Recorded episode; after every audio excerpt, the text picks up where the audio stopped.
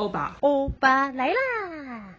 大家好，欢迎收听欧巴，我是这一系列的主持人李豆芽。这系列的主题是从建筑的角度看中立这个城市。我们邀请到中原大学建筑系的曾光忠教授来接受我们的访谈。首先，我想先介绍一下我自己，以及我跟老师是怎么认识的。我今年要代表小明参政欧巴上联盟参选桃园市中坜区的市议员。我是中原大学室内设计系毕业的，毕业后我一直在室内设计这个行业从事，至今大概二十多年。在当了妈妈之后呢，因为教养孩子，开始对于人与空间有了更多的思考。我后来选择离开设计公司，成为一个独立接案的工作者。同时带着我的孩子参加大脚小脚亲子共学团，我们在共学的时候呢，去了很多大大小小的公共空间，也让我开始从空间设计者的角度，产生了很多的好奇与探究。因此，我又回到了中原大学，我选择中原大学的建筑系继续去进修我的硕专班，而我的论文指导教授就是曾光宗老师。曾光宗老师是我很敬佩的一个老师，他不仅在建筑专业上很有成就，同时他也对教育很有想法。很荣幸可以邀请到曾光忠老师跟我们一起来聊，从建筑的角度看中立这个城市。让我们欢迎今天的来宾曾光忠老师。老师好。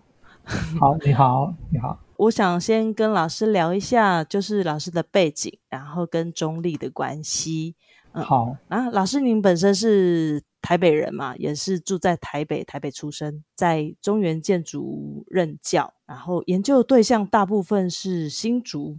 这这这边我觉得还蛮有趣，因为我跟老师的认识是在中原建筑认识的，所以我我认识老师的时候，老师就知道老师是中原建筑的老师这样子。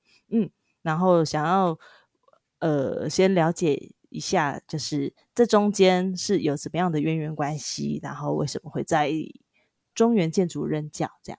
那其实上次我来中原建筑任教，这也是巧合啦。这我是两千年那个时候从日本就是念完博士课程，就是拿到学位了哈，就是拿到学位回就是回台湾嘛。那我刚开始拿到学位的时候，我还没有马上回来，啊，就是我就只在日本当研究员，然后那个时候这就要申请台湾的学校。然后则要准备要从事学术工作，uh. 那在当时期，那个我在应征了蛮多的学校啦，好、哦，就是说因为在在两千年那个时候的台湾的的大学的里面的教职员的缺还蛮多的，好、哦，uh. 那那个时候这就投了非常多的学校，这去应征了，然后后来觉得中原这所学校还不错，就是中原算是比较自由的学校，所以我后来这就。选择了到中原这来教书，那来到中原教书，我刚开始的前几年，这都是这都是以教学者为主嘛。但是后来差不多是到两千零四年开始哈、哦，就说有开始有接了研究计划，而这个研究计划这就是新竹县的环境景观总顾问计划。那也因此从那个时候开始，我就开始会往南跑到新竹。好，因为要当新竹县的环境景观总顾问哦，就说需要先去了解新竹县的整个十三乡镇市的整个人文历史社会，整个都要去了解，所以就会经常跑新竹。那也因此，这我原本是住在台北，这就像您刚刚讲的，我是以台北为中心啦。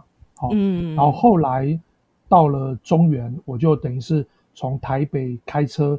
每天开车着到中原来上课，就我的那个活动范围，这就到了到了中坜。那接着因为是研究计划，要经常去新竹，所以我就会开车，会经常的去新竹。那也因此，我的整个生活的范围哈，这就开始从台北到中立，这再到新竹。所以北台湾的话，这就是到新竹的这边，这都是我的活动范围了。只是这样，渐渐的有这样子的一个机缘，才会跟新竹产生关系。哦，了解。那这样子，老师都是开车往返嘛，对不对？对呀、啊，因为其实我刚回到台湾的时候，其实我第一个直觉，这就是在台湾的大众运输系统很不方便。哦，因为这我是在留日的嘛，哈，在留日的那个什么大众运输系统，这就是他们的电车或者说是捷运会非常方便。所以我刚开始回到台湾的时候，我没有车子，嗯，那我就在来中原的时候，我是坐火车，或者说我是坐那个交通车。哦，可是我就觉得。很奇怪，这就是说，中原到台北也顶多五十公里，而可是我要换那个什么台铁的话，我就要换车啊，总就要先到松山车站，然后松山车站再再到中立车站，中立车站之后，我还要再坐计程车要进入到学校。好、哦，这嗯，我在想说，才五十公里，这为什么？就是我要换三趟车，因为我要从家里面先要坐公车到松山车站，再从松山车站再再到中立，然后再再换计程车。那我就觉得就是说，哎，这个很就是说很不方便，然后而且班次很少，就是台铁的那个速度很慢。那我刚开始就是从台北要到学校的时候，我可能要花单程要花一个半小时。那我就想说。其实五十公里，这个在就是在东京的话，是我电车搞不好三十分钟就到了。是，那我再顶多加上前后走路五分钟，可能四十分钟就可以到了。可是这在台湾怎么会花掉一个半小时是花在交通上面？所以我回台湾第一个最不适应的就是台湾的大众运输系统怎么那么的不方便？对。那后来这就开始决定着，就是说。我就干脆买车子了，因为车子是可以那么自己开车比较方便的，而且时间上比较节省时间。所以后来这就这就是自己开车了。这个是我觉得好像刚回台湾的第一个不适应的，就是说台湾的大众交通运输系统非常的不方便，特别是像中立的这种地方城市，它也是很不方便的。从外地来的人其实很难到达的中立。确实，确实，对。所以大众运输这件事情，在你开改开车之后呢，对于城市，因为我们老师是建筑人嘛，建筑人本身对于这个环境啊，对空间的那个感知，应该是很敏敏锐的。然后我就很好奇，就是那像老师这样，你嗯，在日本的话，大部分都是使用大众运输。然后到了中立上课，您说大众运输这个给你的感觉就是特别不方便嘛？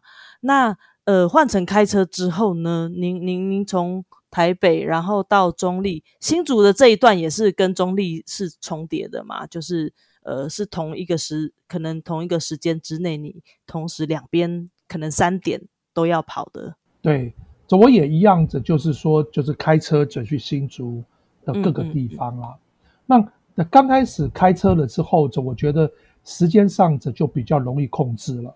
就这就是说，你从那个就是 door to door 嘛，就是门对门嘛，就是我出门开车之后就到学校，或者说就到新竹，就我就可以自己控制那个我的那个的时间，就说我就开车。但是刚开始的时候，也这又碰到一个非常大的问题，这就是说明明北台湾。台北、桃园、中立是很频繁的，有大量的可能有几十万人只会通勤的一个、嗯、的一个路线嘛，哈。是，是，是。但是刚开始的时候是塞车的，是塞车。就说我从台北开到中立的时候，那个时候整个都是塞车。那对，这个则又让我产生另外一个好奇了。嗯，明明。台北、桃园、中立这么密集的一个区域，这为什么我们的公路系统也是不好？对，就是高速公路上会塞车啊。那那时候每次塞都塞在林口，那林口之后完就塞在那个的南坎的那边。对，桃园后来中立，每一站的都在塞车。那我就觉觉得这个就是我又是在抱怨啊，这就是说 铁路系统也不好。公路系统也不好，对，而偏偏台北、桃园、中立这个是很密集的一个都会区啊，所以这个问题为什么长期下来都没有解决？真的。所以我觉得，走，我边开车也是又边骂，也就说这个 这政府到底做了什么事情？真的，这就让我们从国外回来的人就这就很不适应。对，那后来是因为五羊开通了，嗯，对对，五羊有另外一个平行于北部的那个桃园这到呃，就是台北到。那个杨梅的五羊嘛，对对对对对，那个开通了之后，其实这就平面的高速公路比较不会塞车了。只是五羊开通的距离两千年，我回台湾也又隔了十年啦。哎，对，我十年之后这才感受到说的交通好一点点了。确实，所以我觉得这个也是我觉得交通的问题，的也一个好像长期下来，我觉得好像这也是不好困扰的一个点哦。对啊，对对对对，诶，那老师您的研究大部分在，我相信在台北，你绝对是就是生长的城市，居住的城市，你一定是很熟悉的。然后您刚刚有提到说，在新竹，你因为要做这样的案子，你也做了很多的研究。然后在这个路径上，中立对你来说，应该就是任教的一个城市。那我自己本身现在就是在中立有有希望有多一些的认识跟了解，然后我自己也是中原的学生，这样现在也住在中立，所以我还蛮好奇，就是从您眼中，您您是怎么看待中立这样的一个一个城市的？其实我那个时候来就是中原教书的时候，在在中立哈，我曾经在考虑过说我要不要搬到中立，嗯嗯嗯，就说就因为学校只在中立嘛，我就搬到。中立来嘛，我曾经考虑，那什么考虑过？结果后来我考虑了一下了之后，我就觉得我选择了通车。怎么说？就说我宁愿住台北。嗯哼嗯哼。对，这个其中的一个原因，这就是说，台北到中立开车差不多是一小时。嗯，跟我在住东京的时候，我的家里面到东京大学，哈，我念书是东京大学嘛，哈，我念书的时候，我从东京的家。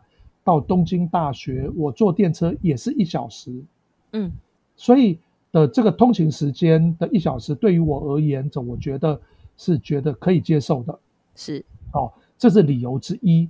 嗯，虽然很多人他一听到说我怎么在每天开车要一小时，会觉得很远，哦，但是我在日本住的地方到东京大学，这就是一小时，我就觉得很合理啊，就是一小时，这我觉得是在东京是一个很合理的。一个通勤时间，是，所以一小时上面再来看，这我个人觉得是一个，就说没有让我搬到中立来的原因之一。嗯，还有另外一个更重要的原因，我觉得中立的居住品质不好。居住品质不好，对，居住品质不好，所以我就觉得说，我不想搬到中立来啊。那个时候啦，从呃两千年也二十年前了嘛。虽然说中立的密度比台北市低，居住品质不好的其中的原因是住宅不好，住宅本身不好，对，还有对住宅外面的居住环境的不好，就说没有公园，没有绿地，嗯，居住在一个城市的里面，我们通常除了我们会找到一个那个住宅的之外，我们会想要去吃东西、买东西，我们会去看电影。我们会去看展览，哦，我们会去逛很多的很好玩的地方，这个这就是在一个都市里面一个魅力，就是很有魅力的地方。嗯。我会想要居住在这个这个的城市的里面，但是我那时候到了那什么中立来的时候，我看完了之后，我就觉得说中立好无聊哦，好无聊，嗯，非常无聊的一个城市，就说。我下完课之后，我就不晓得要去哪里了耶。嗯嗯嗯，所以我那时候就觉得说，我就宁愿通车啊，我就反正一小时，这这就是我本来就很习惯的一小时啊，所以我就住在台北。嗯。那像我以前那个在台北的时候，刚开始我的老家的是在那个信义信义区，嗯，就是离信义计划区非常近，所以我平常回到家的时候。我要去吃东西，我去信义计划去吃东西的。我要买东西去星光三月逛街的。呃，我觉得很方便啊，对，都好方便哦，什么都有。也可是我就想，想想说，我要在中立的话，我要去哪里逛街啊？我要去哪里买东西呢？我要看电影，去哪里看电影呢？我要看画展，我要去看展览，我要去听演讲，去哪里听呢？中立通通没有啊，我还是要回到台北啊。所以我后来我就想说，我还是通车。所以那个时候我对中立的看法，其实这就有一点点觉得说，它就纯粹是我工作的一个场所而已，而且这个的场所纯粹只是中原大学。嗯，那所以还蛮讽刺的哈。我对中立到了现在，我已经在中原工作二十年了嘛。啊，已经二十年了。对，已经二十年。我到中立的市中心，我要开卫星导航。嗯嗯嗯，会迷路，会迷路，真的，我根本分不清楚。我要去中立火车站，我要去中坜 SOGO，我要去中立的某个地方。嗯，我是用卫星导航的哦，才找到。我从中原大学哦，我从中原大学过去。现在还是吗？现在也是，现在也是。对，现在也是。对，因为我对中立完全不熟啊。嗯嗯，那所以我就等于是。两个点嘛，就是一个点就是家里面，这就台北，然后，然后每天开车子到学校上课，上完课之后我就开车回台北，所以我最熟的一条路是从中，就是从中原大学，上高速公路，对，上高速公路的这条路我最熟，呃，其他我完全不熟。而这个现象哦，中原的老师在早期都是这样，早期吗？那现在呢？我那时候建筑系的老师几乎通通住台北，嗯，没有人住中立，还蛮有趣的。我那时候是新老师嘛，那那个时候的资深老师全部住台北，所以我后来想想，我这种的状况其实不是我而已哦，嗯，在我之前的资深老师，他们的二十年也是这个状况，嗯，那现在有一点改变，我们现在我们系上的老师，据我的观察。有一半的老师是住在中立了，那有跟他们聊过这个转变是？啊、呃，是没有聊过的，但是我就从这个现象，我就觉得这个是一个有趣的现象。嗯，从我两千年那个时候来到中立的时候，在我之前的老师也都没有办法把中立当做是一个可以居住的地方，生活的。嗯嗯嗯，这几年下来应该有改变了。对，所以。我们看到了，我们系上的老师，或者说中原的老师，会有一部分的人已经是在的中立买房子住下来了，他们愿意住下来了。那、嗯、其实这个现象，其实在东京有研究过啊。东京大学曾经做过一个研究，这个是差不多是一百年前的研究。这有人这就研究了这所大学里面的教授都是住在哪里，嗯，来做一些分析。分析完之后是来讨论这所大学跟城市的关系是什么？嗯，从他们的研究的里面是很紧密的，就是因为大部分东京大学的老师，大部分都会住在学校的旁边。可是，假如说这类型的研究换到中原来做的话，搞不好是刚好相反的。相反，那这个时候我们就要开始问了：为什么中立它？让我们这种的大学老师都不想住在这边，对，这个背后这就是值得。假如说你在你未来是是成为一个议员的话，哦，就是要监督市政府的话，这就是可以好好的思考哦。就说，诶，为什么老师都不想住在中立？确实，尤其我们还是建筑，中原建筑应该算是中立地标之一。对啊，对啊，对，还蛮重要的啊。对，对，还蛮重要的。但我们中原建筑之于中立市的这个影响跟关联，却算是低的喽。对对对这，算是低的哦。我其实我真正对中原的研究，或者说对中立的研究，我老实讲，这十几年前完全没有。这我只有去年前年开始做了一篇，就是发表在我们的那个讲座第四十一期，嗯，就是中立 Rediscovery 这个一个长篇的研究报告。嗯才开始让我重新认识中立。这个主要的原因其实是自我反省啊，就是说我来中原二十年，对中立完全不熟，是为什么？这个是似乎是不对的一件事情，对于我们我们大学老师而言是不对的。所以我重新开始来认识这个中坜，然后跟研究生一起做了一些调查，然后最后集结出了一本，就是说我们的讲座在收录在讲座的里面。而那个研究的里面，让我重新认识了中立。是中立是很有历史的，中立是很有特色的，而且中立充满了趣味。而这件事情刚开始我们都不晓得，而且我们都没有看到。那我觉得这个是很可惜的一件事情。嗯，那我我觉得中立其其实是值得好好的去做一些讨论的。对啊，因为我自己也是当年都是坐火车，然后到火车站之后，我会用走路的，因为学生比较穷嘛，就不见得会搭计程车，哦、然后就会走路到学校，然后走着走着呢，就会沿沿途的就真的就会去看。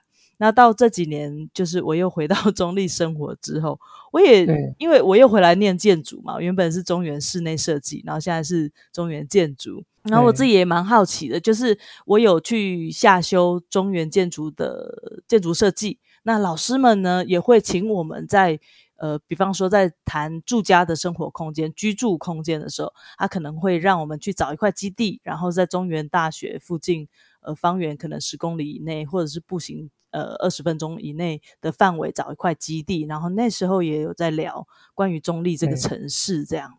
那我自己就呃觉得还蛮有趣的，因为其实，在那个 不知道老师跟网络那个网络的留言熟不熟？就是在网络上呢，很多网友他们会去票选，然后以中立最有名的。反而不是我们记忆中的夜市啊，或者是曾经的乐色之乱，哦、反而现在大家最喜欢讲就是全台湾最丑的火车站在中立。对 对，那老师有听说过这件事情吗？因为我我刚刚这样听下来，我也在想说，诶，那我们的建筑这件事情，中原建筑这件事情，能不能持续的，就是为中立这边带来一些什么样的改变？不知道你怎么看最丑火车 站在中立的这件事？其实我之前有听到过啦，就说有这个讲法啦。那我想这个是很合理的一个讲法啦，就是说，其实中立这个城市哈，它的一个成长，它是在短时间之内非常快速的成长。虽然说中立的发展历史就说是非常久了，从清朝开始就有了，到日治时期这都有，但是我们会看到的中立。为整个的一个城市非常蓬勃的发展，其实也是在战后的那个、嗯、那个的时候，这就开始整个城市开始膨胀。而中立的这个城市刚开始是以交通者为著名嘛，因为它的交通算是一个的一个集中的一个点嘛，交通比较方便。然后后来就说中立有了工业区的大量的就业人口，这就来到了这个的一个中立，哦。中立工业区、内立工业区，这都是以工业者为主的很多的就业人口。那也因此，这让这个城市渐渐的会慢慢的扩张。这个这个扩张就是人越来的越多，而就是而可是我们晓得说，在我们的以前，中立的整个的都市计划，它实际上是没有去好好的去考量的一个城市的发展。是，所以在以前的中立的整个的都市发展是没有一个计划性的一个结果，它没有一个计划性的一个这种的一个观念，它就让它自然而然的扩大，那也因此这就会开始产生了我们现在这所看到的中立非常的混乱，而且密度非常高，高，然后然后而且蛮脏的，蛮脏的，蛮脏乱的。的这样子的一种的现象，这这样就自然而然的的形成了，然后且的中立的公共设施一定不足。的所谓公共设施的意思，就是说公园其实一定不够的。嗯哼，好，像这种公园绿地一定不够，就说因为的中立长期下来，就说非常快速的是一种以就业者为主而发展的城市。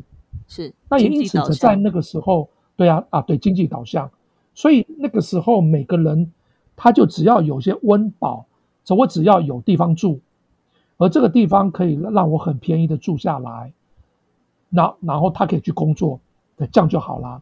嗯，可能不会去在乎说我们家旁边有没有公园，是，好，或者说我们旁边有没有绿地，我们旁边有没有人行道，好，就是像这像这些可能不会这样想。那也因为是这样的原因，所以中立它会衍生出渐渐渐渐的很杂乱的样子。是，而中立火车站哦，他会觉觉得很丑的，其中背后的一个原因，就是因为它很杂乱。杂乱，嗯，对，杂乱，交通也很混乱。是，然后对它那种旁边啊，你你有看它出来的那个外部空间也不足啊，是没有办法停留下来啊。然后旁边的那些商业区也都非常的拥挤啊，对不对？所以很杂乱的这件事情。相对之下，就让我们对中立火车站有个印象，就说它很丑。嗯嗯，嗯，光看建筑物，当然的建筑物也不是很漂亮啦，哈。但是的建筑物，它的周围的环境非常杂乱的话，它实际上渐渐的就让它变得非常的丑。是。然后车站上面就加了很多，就说提醒我们的一些标语。对。他都加了好多标语，结果越加越乱嘛。嗯。所以，嗯。对。像这会产生这样子的一个现象，这就是在说明，就我们这个城市并没有所谓的一个一个城市的一个品质，嗯，而这个品质是没有的，所以才会让我们觉得说总理很丑，嗯，对。假如说是这个的一个城市有非常好的绿地，而有非常好的人行道，种了非常多的树，嗯，就是不会有人说它丑哦，对，哦，因为你你有看到一些。的绿油油的一些的树木的话，我们这就不会觉得它是一个一个不好的都市景观。嗯，这就是因为人造物太多了，所以才会觉得丑。所以这我觉得中立有一个非常重要的未来的一个使命哈，它应该要减压。减压，对，减压。对，减压的意思，这就是说要减少它的人口的密度。哦，它我们现在这都是在增加它的压力嘛，增加它的压力的意思就是说人越来的越多，那盖了越来越多的房子，那道路越来的越多，嗯，那我反而一直觉得中立应该要减压，减压，哦，对，该叫减压，这时候减压的意思，这就是中立的密度其实非常的高，是它的外部空间其实是不好的，的绿地更少，所以。呃，就说中立，假如说第一件事情，我一直觉得要重新检讨它的都市计划。嗯，还有哪一些公园绿地没有开辟，把那些公园绿地把它开辟出来，或者说把一些闲置的公共设施也做一些检讨。假如说闲置的公共设施的话，他就宁愿让这些闲置，他假如说他没有文化资产保存的价值的话。我们就宁愿把它拆掉了，OK，变成公园，就是减压的意思，就是这个都市的里面渐渐的恢复它原有的的这种的密度，用减压的方式。中立还是有这么多的一个的人口居住者在这边没有问题，好，但是我们则就要去则去检讨一下这中立的都市计划，本来变成一个很拥挤的一个城市。那就说，就说把它渐渐的变成是不拥挤，我觉得这个是一个，就说，就是首当其冲者要先做的一件事情啦。减压的这件事情，我觉得还蛮重要的。嗯，了解。哇，那这样子，我觉得这个减压的后面还有很多，就是关于中立区呃城市规划，呃，刚刚在说城都市规划的很多，还要再跟老师多请教的地方。今天的时间好像就到这边，那我们是不是可以下一集继续来谈，就是关于这个减压以及中立区它的这个绿带也好、水路等等也好的这些相关跟都市规划有关的这个自然跟呃物理上的空间的一些条件，这样。好的，好的。那谢谢老师，那我们下集继续哦。OK，好，谢谢，谢谢，谢谢，谢谢。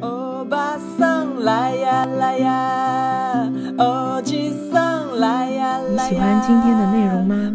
还有什么想问或超想知道的事情？欢迎上脸书欧巴桑联盟，欧巴来了这集的分享留言给我们。还有更多关于这集内容的好康资讯，不只能听得到，我们也会大放送在节目资讯中哦。欢迎来抬杠。